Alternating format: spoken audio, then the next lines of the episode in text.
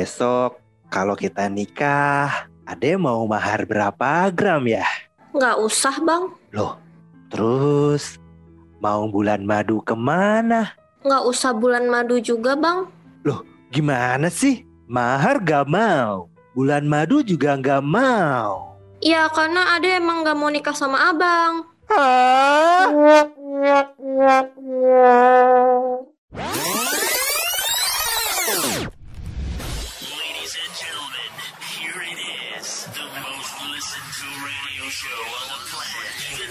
Stations are tuned in too.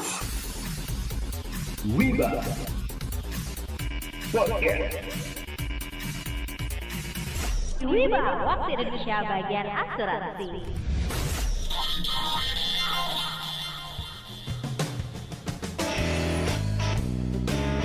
Hai hai hai, hola Wiba. Wibers, balik lagi nih di Wiba. Waktu Indonesia bagian asuransi. Ngobrolin asuransi secara ringan tapi berbobot. Oke, kali ini kita ada di podcast Wiba bukan Gibah episode ke 40. Jeng jeng jeng jeng jeng jeng. jeng. Nah, Wiba Podcast hadir menemani eh, kamu setiap Sabtu sore jam 17.30 waktu Indonesia bagian Barat. Dan kamu bisa dengerin Wiba Podcast melalui platform Spotify, Anchor, dan juga Apple Podcast. Dan Wibers pastiin ya kalau kamu mendengarkan podcast kita sampai selesai. Dan juga jangan lupa untuk share dengan keluarga atau teman-teman kamu agar semuanya bisa mendapatkan manfaat dari podcast ini. Jangan lupa juga untuk follow, like, dan komen di akun Instagram kami at wiba.podcast. Nah, eh pada ngelihat gak sih kacamata gua baru loh, baru loh ini. Keren gak? Keren gak? Keren gak? Ah, mau bilang keren takut kegeeran. Keren tahu kacamata gua udah kayak Deddy Kobuzer gitu, bikinnya udah ada gelap-gelapan sedikit gitu kan. Oh, yang agak-agak semi kacamata hitam gitu ya? Kacamata Iya, pejabat iya. yang Pejabat. matahari gelap itu. Kacamata Iya, iya, iya. Mawati. Lurah, lurah. Kacamata lurah. Jangan gitu dong, ya nyokap gue kayak gitu tahu yang kena matahari langsung jadi hitam Gelap. gelap. Eh tapi kalau kalau kayak gitu berarti bokap-bokap ya yang pakai kayak gitu ya? Harusnya gua gak usah pakai kayak Iya. gitu ya. Hmm, kan udah bapak-bapak. Iya, Oh, iya. ada udah bapak. Bapak muda. Nah, tahu gak sih ini gue dapetin ya karena dari perusahaan gue nih, gue dapetin dari perusahaan gue. Jadi di di perusahaan gue itu ada asuransi kesehatan khusus karyawannya yang ngecover kacamata, terus kayak istri gue tuh ngelahirin tuh.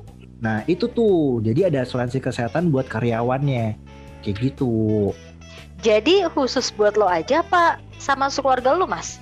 sekeluarga jadi bukan bukan buat gua doang tapi buat keluarga gue juga anak gua istri gua jadi kalau kayak anak gue sakit gitu kan imunisasi itu itu gue jarang pakai pakai pakai yang punya pemerintah ya gue pakai punya yang dari karyawan yang asuransi kesehatan karyawannya gitu Hmm, I see, I see, I see, I see.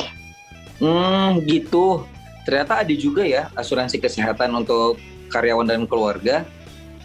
ada kips jadi nggak hanya asuransi individu aja tapi ada juga asuransi yang khusus untuk eh, karyawan perusahaan dan juga keluarganya. Jadi kayak employee benefit gitulah kayak kayak gitu. Bahkan nih sekarang ini nih kalau umpamanya mau ngelamar kerja biasanya pelamar itu malah nanya dulu tuh di perusahaan tersebut itu memberikan asuransi untuk karyawannya atau enggak? Gitu.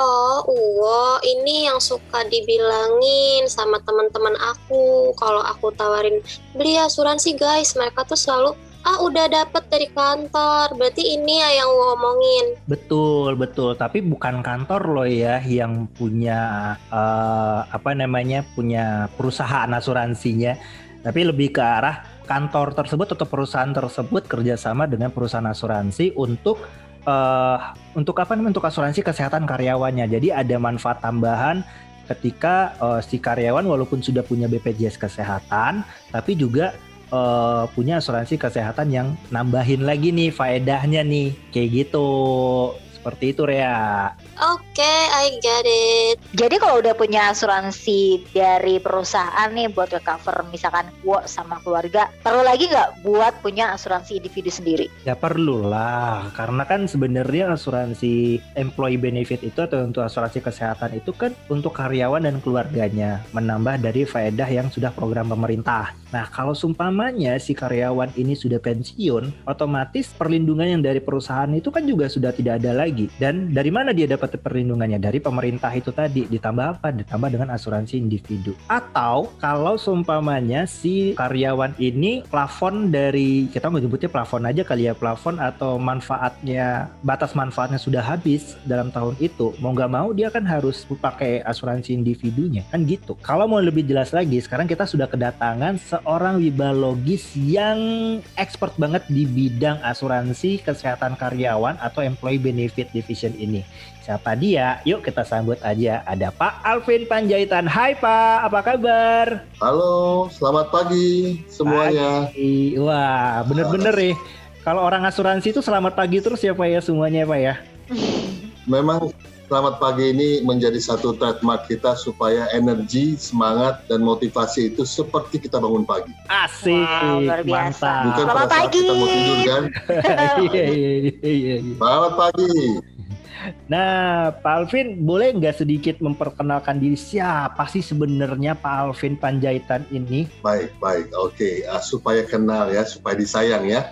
Nama saya Job Alvin Panjaitan. Ah, saya bergabung di tahun 2003 dengan lini bisnis asuransi yang sebelumnya ada beberapa lini bisnis yang saya masuki dan lini bisnis asuransi yang pertama ya di tahun 2003 itu hingga saat ini saya masih tetap berada di dalam lini bisnis ah, asuransi yang sama. Sekarang posisi Bapak sebagai apa ya Pak ya di asuransi? Posisinya di perusahaan asuransinya sebagai apa Pak? jabatan yang dipercayakan uh, saat ini oleh manajemen atau uh, board of commissioner ya, adalah head of uh, employee benefit division.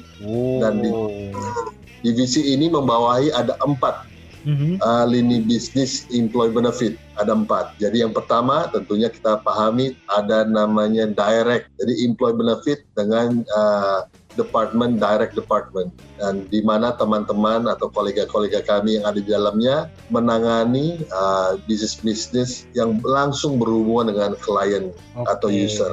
Oke. Lalu yang kedua, ada employee benefit yang menangani mengenai intermediary, ah, like seperti broker atau al- alternative channel. Dan mereka lah yang berhubungan dari day to day untuk memastikan ah, bisnis partner kami yang yang cukup fasih dalam lini bisnis asuransi ini untuk boleh mengkontribusi kepada apa? Kepada kita bersama. Dan yang ketiga ada namanya employee benefit department yang berhubungan dengan uh, associate pada saat ini kita namakan kita sebut employee benefit uh, yang berhubungan dengan associate dan teman-teman atau kolega kami yang ada di dalamnya mereka yang berhubungan dengan para agen-agen kita yang pada umumnya tersebar di uh, seluruh Indonesia dan yang kedua agen-agen yang khusus kita rekrut untuk menangani dalam penjualan employee benefit grup bisnis di asuransi ini. Hmm. Dan, dan yang ketiga adalah dengan uh, channel yang Empat sama ya, tetapi alternatif. Iya.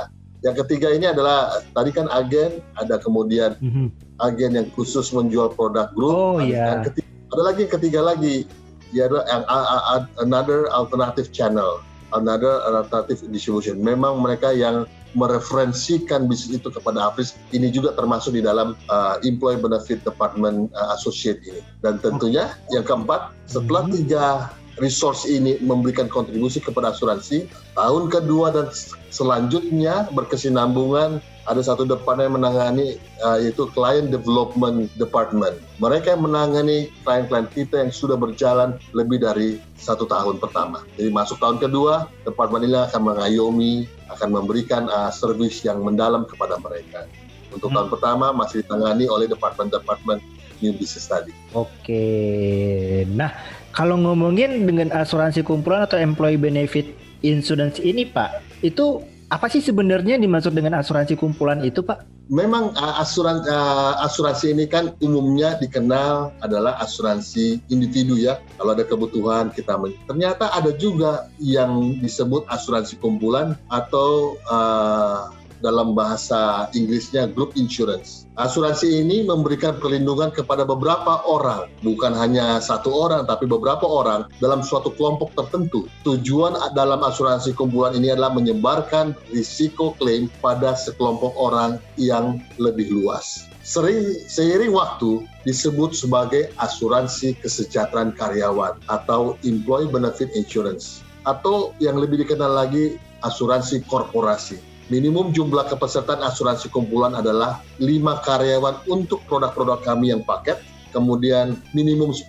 karyawan untuk produk-produk yang tailor-made yang kita desain sesuai dengan kebutuhan beserta dengan tertanggungnya atau keluarganya di sana. Jadi kalau untuk yang lima itu hanya berspesifik kepada karyawan, tetapi untuk yang desain program yang tailor-made itu minimum 10 beserta dengan keluarganya. Pak Alvin, boleh ya kita dijelaskan bentuk-bentuk produknya dalam employee benefit ini seperti apa saja, Pak? Baik, uh, untuk korporasi atau asuransi korporasi atau yang lebih sering mungkin didengar asuransi kumpulan mengacu kepada grup term life atau yang kita sering sebut asuransi jiwa kumpulan. Inilah yang kami daftarkan ke OJK menjadi uh, head menjadi uh, fokus kepada produk-produk asuransi kita. Nah, dalam program uh, produk grup term life atau asuransi jiwa kumpulan ini ada dua bagian. Ada yang hanya sebagai rider Lalu kemudian ada yang bisa stand alone. Stand alone artinya dia bisa berdiri sendiri bila mana dibutuhkan dari satu korporasi atau kumpulan membelinya kepada asuransi. Salah satunya adalah grup term life, asuransi jiwa. Jadi asuransi jiwa ini memiliki rider yang bisa stand alone dan juga bisa sebagai rider. Ya, hanya ini yang bisa stand alone, yaitu asuransi personal accident yang biasa umumnya disebutkan oleh di kalangan dunia perasuransian. Tapi kalau di asuransi kita, kami kita sebutkan sebagai ADD atau accidental death dan dismemberment. Dan personal accident ini disebut atau ADD ini disebut juga memiliki rider lagi yang lain yang disebut accidental medical reimbursement atau umumnya para agen kita menyebutkan AMR. Dan yang berikutnya uh, group term life atau asuransi jiwa kumpulan ini juga dari sisi uh, personal accident juga dibagi lagi menjadi lebih kecil yang disebut ADB on PCC. Memang dalam bentuk bahasa Inggris, tapi kepanjangannya adalah Accidental Death Benefit on Public Common Carrier. Perlindungan yang diberikan kepada tertanggung bila mana meninggal dunia akibat kecelakaan pada kendaraan umum dan kendaraan umum ini harus terdaftar. Jadi bukan yang tidak terdaftar ya, harus terdaftar yang diakui oleh apa? Pemerintah. Inilah salah satu rider yang juga bisa apa? Bisa dibeli secara apa? Secara stand alone atau berdiri sendiri tanpa perlu apa? Ikut dalam grup term life-nya atau ikut di dalam asuransi jiwa kumpulannya. Saya lanjutkan. Untuk rider asuransi jiwa kumpulan yang berikutnya adalah uh, TPDI. Ini sing, satu singkatan yang kita sebut Total Permanent Disability Income. Memberikan perlindungan apabila tertanggung menderita cacat total tetap. Yang konon artinya tidak bisa lagi dia bekerja, tidak bisa menghasilkan income. Dan bila mana ini terjadi akibat kecelakaan, ataupun akibat penyakit, program ini akan mengeluarkan uh, uang pertanggungan untuk perlindungan bagi yang tertanggung. Yang ketiga adalah critical illness yang sering disebut di dalam dunia asuransi adalah CI. Ini juga sama memberikan perlindungan terhadap tiga khusus penyakit kritis di dalamnya. Ada daftar yang apa yang akan diberikan. Jadi melalui uh, rider yang sejenis asuransi jiwa kumpulan, asuransi personal accident atau kecelakaan, asuransi cacat tetap total, asuransi penyakit kritis, ini bisa menjadi rider terhadap apa? rider terhadap asuransi jiwa kumpulan yang tadi saya sebutkan group term life. Namun untuk ini yang sejenis, yang berbeda adalah mengenai kesehatannya. Inilah menjadi rider daripada kumpulan ini juga. Yang kita sebut di sini adalah group health surgical, yang tentunya berbicara adalah berbicara perihal rawat inap. Opsi rider di dalam group health medical ini ada beberapa juga sama seperti asuransi kumpulan uh, jiwa kumpulan di atas tadi yang saya sebutkan.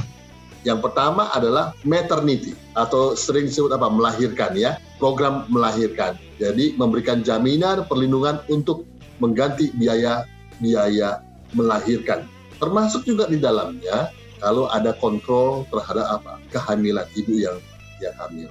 Yang berikutnya rider yang kedua yang umumnya ini tidak asing lagi adalah outpatient atau rawat jalan.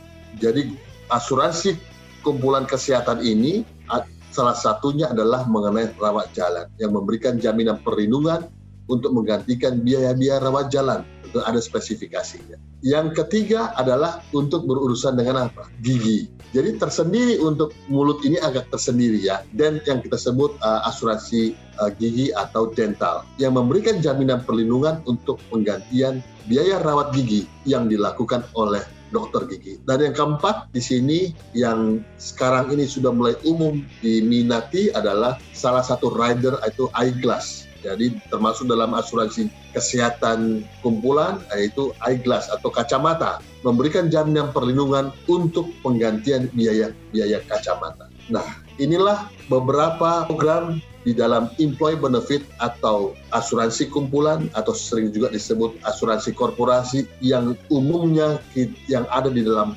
market atau pasar ataupun ada dalam asuransi yang juga melayani dalam hal employee benefit solution ini. Wah, terima kasih banyak Bapak penjelasannya. Banyak ya ternyata pilihannya untuk perusahaan jika mau melindungi karyawannya. Oh banyak. Jadi kalau boleh saya tambahkan Rea, ada juga uh, bukan hanya untuk perusahaan, sekolah di sana ada karyawan, ada karyawan sebagai guru kan, itu juga boleh. Yayasan, itu juga boleh. Nah, tetapi juga ada juga yang lebih spesifik lagi untuk murid. Nah, untuk murid ini juga asuransi yang umumnya biasa digunakan adalah uh, student ya. Jadi asuransi uh, murid student insurance di sini kami juga punya paketnya. Jadi bila mana terjadi kecelakaan yang tidak di apa namanya ya tidak diharapkan terjadi di dalam lingkungan sekolah, kita juga punya namanya salah masuk dalam paket program sebenarnya yang ter yang uh, sering disampaikan. Jadi student juga bisa kita cover dalam perlindungan ini, Rea.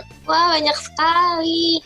Pak, sekarang saya mau nanya dong Pak ya. Tadi kan Bapak juga udah sebutin banyak banget ternyata ya produk-produk untuk employee benefit uh, division terutama ya. Nah, kalau uh, dari perusahaan-perusahaan itu kan kenapa sih Pak harus memiliki asuransi untuk karyawannya? Bukannya kan BPJS sebenarnya sudah ada ya, sudah di cover dari pemerintah. Boleh dijelaskan nggak Pak? Kita sangat uh, senang pada saat lim, tahun 2015 BPJS ini di dicanangkan agar seluruh Indonesia, rakyat Indonesia memiliki manfaat yang tentunya dibutuhkan oleh seluruh rakyat ya dengan dan ini menjadi kewajiban daripada perusahaan-perusahaan. Tetapi memang uh, BPJS ini memiliki juga keterbatasan dalam benefit yang diinginkan oleh masing-masing pribadi-pribadi, individu-individu atau budaya daripada korporasi. Dengan adanya asuransi kumpulan dapat memberikan tambahan perluasan manfaat asuransi. Ini yang saya maksudkan tadi. Manfaat asuransi kesehatan untuk kesejahteraan karyawan sebagai aset yang berharga. Saya yakin setiap perusahaan ini melihat karyawan karyawannya masing-masing sebagai satu aset dalam perusahaan sehingga kontribusi daripada kinerja setiap karyawan lebih maksimal bagi kemajuan perusahaan. Jadi memang kita tetap membutuhkan asuransi kumpulan ini bagi karyawan untuk melengkapi benefit-benefit atau faedah-faedah yang diberikan oleh apa? Yang diberikan oleh BPJS juga. Sehingga kefleksibelan itu ada di dalam apa?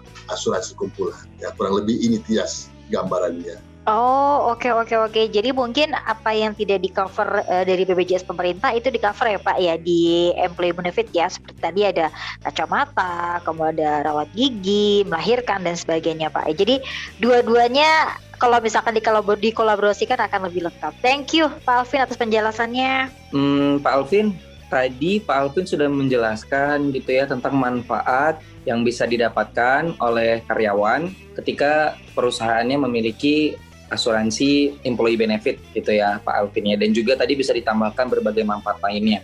Bahkan dengan adanya program employee benefit ini melengkapi BPJS kesehatan yang telah disediakan pemerintah. Nah, dengan fakta-fakta tadi Pak Alvin, apakah semua perusahaan-perusahaan di Indonesia sudah menerapkan program employee benefit di perusahaannya masing-masing, Pak? Baik, terima kasih Ifli uh, atas uh, pertanyaannya. Sejujurnya pada saat asuran pada saat uh, korporasi atau perusahaan-perusahaan ini melihat karyawannya sebagai aset, inilah kebutuhannya. Pertanyaannya lebih mendalam, apakah semuanya sudah memiliki program employee benefit ini? Kalau employee benefit diartikan sebagai asuransi swasta, tentunya belum semua perusahaan di Indonesia menerapkan program ini.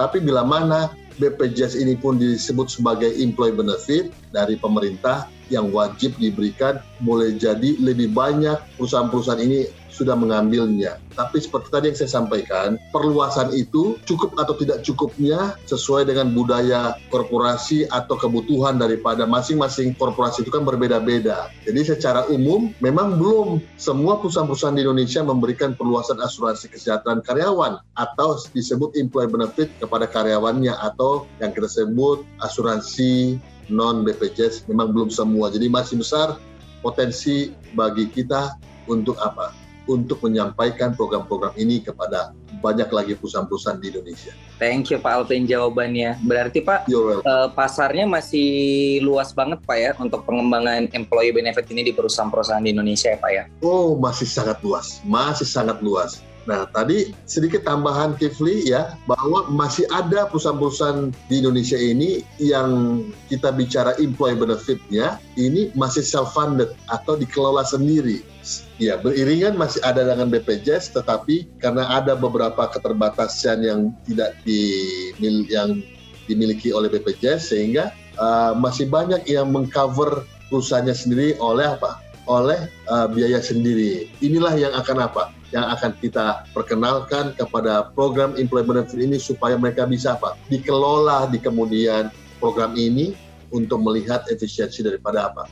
Budget dalam perusahaan itu. Ini kurang lebih tambahannya, Hmm, berarti Pak, program employee benefit ini selain memberikan perlindungan yang menyeluruh kepada karyawan, juga mempermudah perusahaan Pak ya dalam mengelola uh, program asuransi karyawannya tadi ya Pak ya?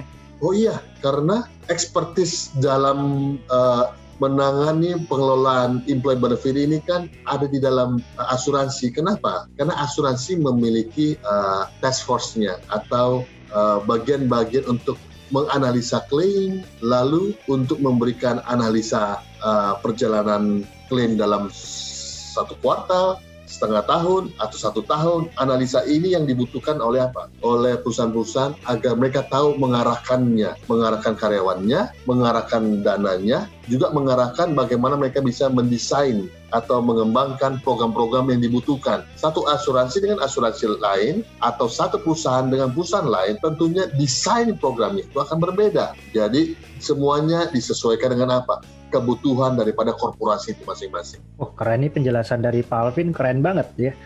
Dan yang dapat tangkap di sini sebenarnya masih banyak juga perusahaan-perusahaan yang nggak aware dengan adanya asuransi uh, apa namanya employee benefit insurance ini begitu ya Pak ya. Benar ya Pak?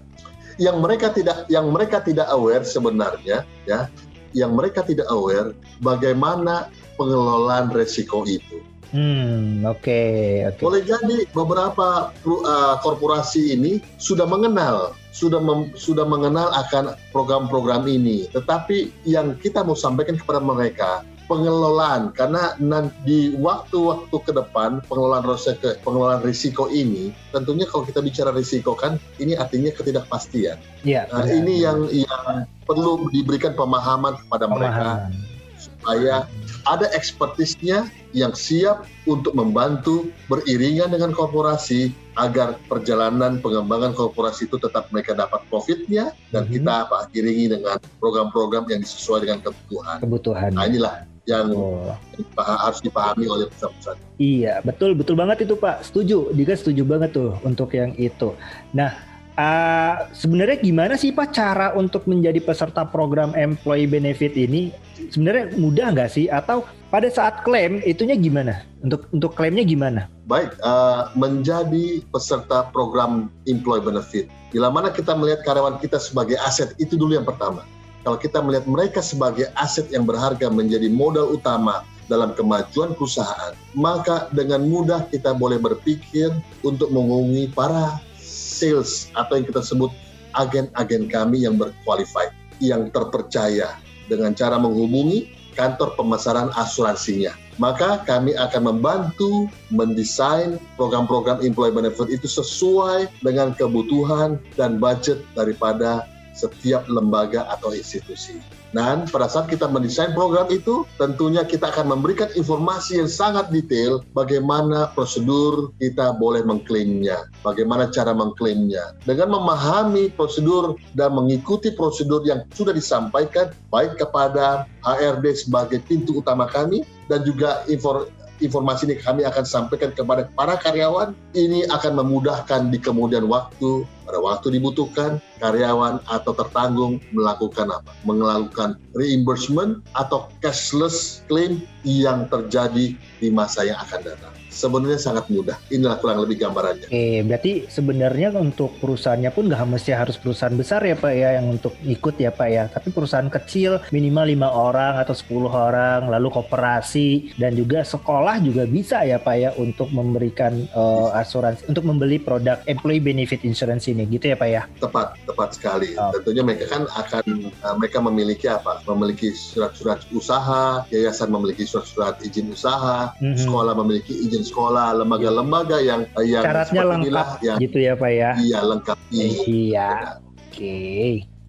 Luar biasa ya Wibers, kita udah sama-sama dengar produk asuransi kumpulan atau employee benefit ini banyak sekali pilihannya dan luas juga coverage risikonya.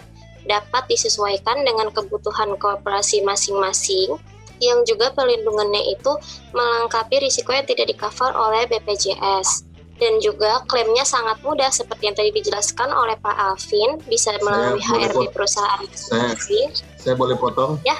Ya boleh Pak. Uh, boleh Pak. yang oke. Okay. jadi uh, lebih kepada perluasan benefitnya. Karena memang asuransi itu sendiri pun ada batasan juga kan. Tapi kita kan pada saat menjual ini kita tidak bercerita mengenai batasannya.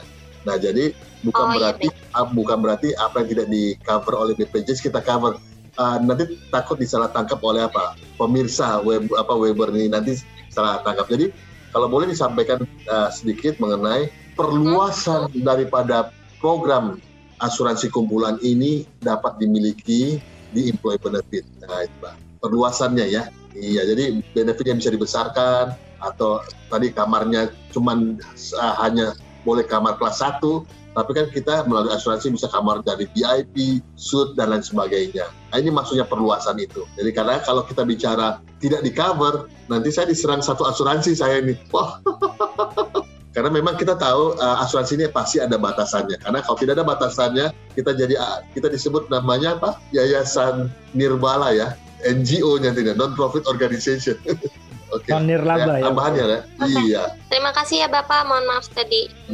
Oke, okay, Wibers, kita udah sama-sama dengar ya penjelasan dari Pak Alvin mengenai asuransi kumpulan atau employee benefit ini, di mana banyak pilihannya dan luas juga coverage risikonya, dapat disesuaikan dengan kebutuhan korporasi masing-masing, dan juga ada perluasan program kumpulan yang dapat dimiliki melalui employee benefit ini. Lalu, untuk klaimnya juga mudah, kita bisa melalui HRD perusahaan apabila apabila ada reimbursement dan juga bisa pakai bisa pakai kartu peserta kan ya Pak kalau cashless. Ya, yes. Okay. Cashless ini kartu yang diswap di rumah sakit. Dan juga klaimnya mudah teman-teman bisa melalui HRD perusahaan masing-masing apabila reimburse atau pakai aja kartu peserta yang sudah diberikan. Nah, Pak Alvin boleh minta pesan-pesan untuk Webers mungkin ada yang mau disampaikan? Silakan. Oke, okay, uh, para Webers yang setia mendengarkan podcast ini, setiap manusia atau lembaga dalam perjalanan kehidupannya selalu dihadapi akan berbagai ketidakpastian dan perubahan yang menimbulkan sebuah bencana atau musibah yang dapat mengganggu tatanan kehidupan dan berjalannya proses dalam lembaga yang diharapkan atau kenyamanan dalam proses. Dan ketidakpastian ini dinamakan dengan risiko dan semua manusia atau lembaga memiliki risikonya sendiri-sendiri. Serta tidak ada seorang pun yang terlepas dari risiko selama berada dalam kehidupan dalam dunia ini. Kita diberikan hikmat oleh Yang Maha Kuasa untuk menggunakan segala pengetahuan untuk membantu berjalannya tatanan ini dengan penuh kebijaksanaan. Sehingga melalui program employee benefit atau asuransi kumpulan dapat meringankan risiko yang dihadapi di kemudian waktu. Ih, keren, keren Pak Alvin. Mantap. terima kasih. Sama-sama. Thank you, thank you Pak Alvin. Wah luar biasa banget tadi informasinya bener-bener lengkap, detail banget informasinya nih Pak. Jadi kita tinggal menunggu siapa yang mau mendapatkan informasi yang lebih lanjut ya. Iya, sekali, benar. Benar, benar, benar, benar. Terima kasih banyak ya Bapak waktunya untuk ngobrol-ngobrol kali ini. Kapan-kapan kalau kita ajak lagi ngobrol-ngobrol boleh ya Pak? Siap untuk semua para viewers kita dan seluruh yang menginginkan informasi yang lebih jauh lagi lebih banyak dari hal asuransi kumpulan ini ya. Hmm, nanti bisa bisa ini dong Pak ya bisa kita share eh, Instagram Bapak, akun Instagramnya ada kan Pak ya. Jadi kalau ada yang mau nanya-nanya lebih lanjut ke Pak Alvin boleh ya Pak. Silakan, silakan. Nah, Wibers, setiap episode ada aja nih Wibalogis yang kita ajak untuk ngobrol. Kira-kira siapa lagi ya yang akan kita hadirkan untuk Wiba episode minggu depan? Makanya selalu dengerin Wiba Podcast setiap hari Sabtu jam 17.30 waktu Indonesia Barat di platform kesayangan kamu di Spotify, Anchor, atau di Apple Podcast. Oke, dan jika menurut kamu podcast ini bermanfaat, bantu kami ya untuk mendengarkan podcast ini sampai selesai. Dan jangan lupa untuk share dengan keluarga atau teman-teman kamu. Terakhir Webers, jangan lupa juga untuk follow, like, dan share akun Instagram kita di @wiba.podcast. Rea sign out. Kifli sign out. Iya, sign out. Dan Andika Tovano sign out. Assalamualaikum warahmatullahi wabarakatuh and you. Caca. Bye-bye. Bye-bye. Bye-bye. Dadah Wibers. Bye, Bibers.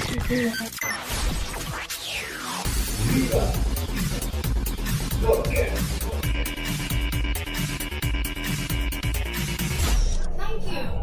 listening to our podcast.